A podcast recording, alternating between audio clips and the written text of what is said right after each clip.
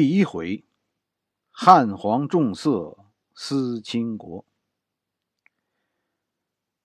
原文是这样的：汉皇重色思倾国，欲语多年求不得。杨家有女初长成，养在深闺人未识。汉皇重色思倾国。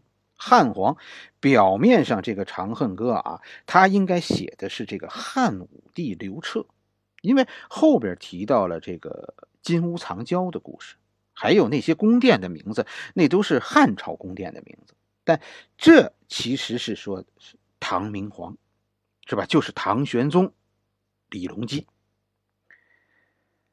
白居易在这里啊，使用汉武帝。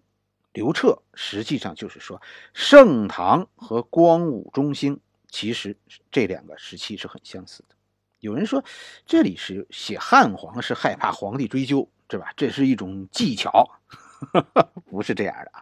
皇帝要是介意的话，你就是说这是外星的故事，那也没用。抄家灭门，并不以你讲了哪个朝代而不同，是吧？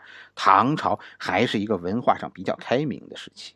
这种事儿，就是说，现在实际上白居易写的是现在皇帝的爷爷的故事，是吧？说耍无妨。而且皇帝不生气的主要原因是什么呢？白居易基本上还是写的很正面的，是吧？最后其实是沿着一个这个叫什么叫替皇家遮丑的方向说的。你说皇帝怎么会生气呢？是吧？这是一个尽人皆知的故事，再加上那么一个啊开明的皇帝，一个。善意的说法，白居易这是一个善意的说法，是吧？这就是《长恨歌》创作的社会环境。其实这里说说汉朝，是吧？他说汉朝这是一个礼貌问题。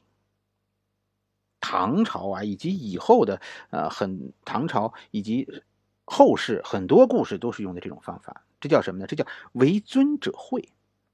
唐朝的事儿对皇帝有些不利，那么咱们就说他是汉朝的。是吧？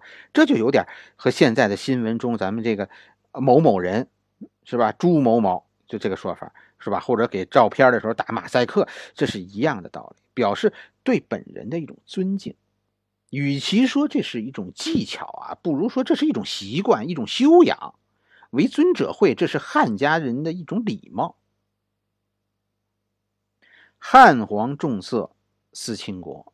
这个重色确实，这个皇帝是有很多老婆的，而且这是法律规定可以有的，是必须有的，是吧？在隋唐以前，尤其是汉朝，这皇帝啊其实是必须儿子多的，因为当时执行的是家天下，要靠封王来管理天下的，儿子越多，将来政权越稳定。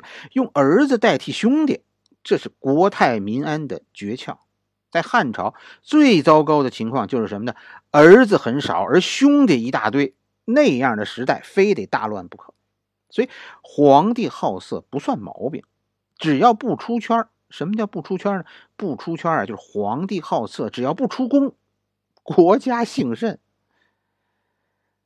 倾国，汉皇重色思倾国。倾国我们知道大概有三个意思，是吧？这个第一个这个词是指。国家处于危难，要亡国了，是吧？这时候我们说国家将要倾国了。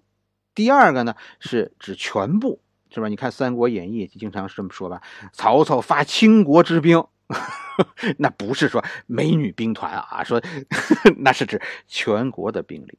倾国之兵就是全部的意思。现在在这儿呢，这个倾国是美女的意思，在这里有一点贬。大体上是，就这个意思，就和红颜祸水差不多。国王、皇帝会因为这些美女而亡国，这种美女就是有亡国的美貌，叫倾国。汉皇重色思倾国，这一句的意思就是刘彻喜欢美女。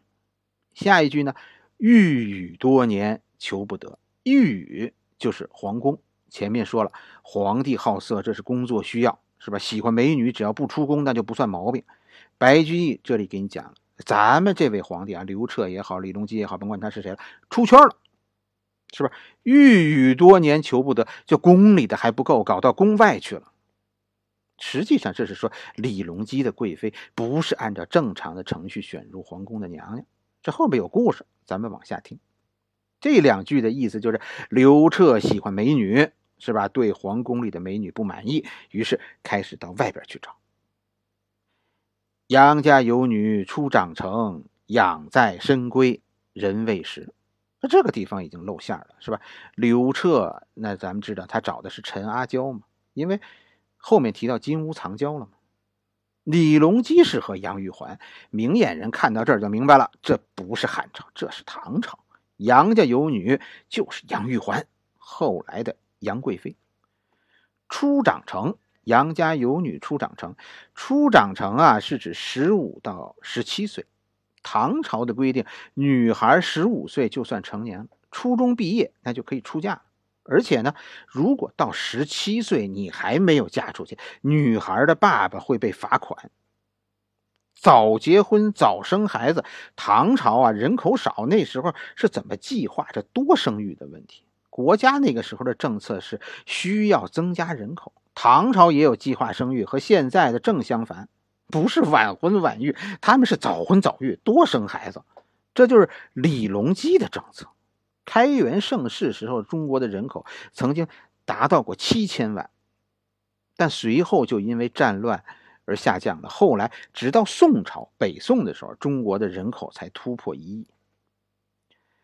养在深闺人未识，似乎啊，这是说这是一大家闺秀，是吧？大家都不知道嘛。养在深闺嘛，这两句话的意思就是，十七岁的杨玉环这个时候正待字闺中。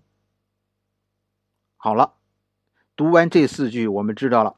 啊，这边皇帝啊，正满世界的学妹美女呢，那边有一大姑娘正等着嫁人，是吧？他们有戏吗？